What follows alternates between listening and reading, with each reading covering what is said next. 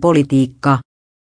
Puolustusministeri Jussi Niinistö kertoi Laihialla miksi lainausmerkki vapaussota lainausmerkki on hänestä osuva termi vuoden 1918 tapahtumille. Eteläpohjalaiset lainausmerkki vapaussoturit lainausmerkki kokivat marssivansa vapaussotaan 2018, mutta myöhemmissä vaiheissa sota sai kansalais- tai sisällissodan luonteen, puolustusministeri tulkitsi.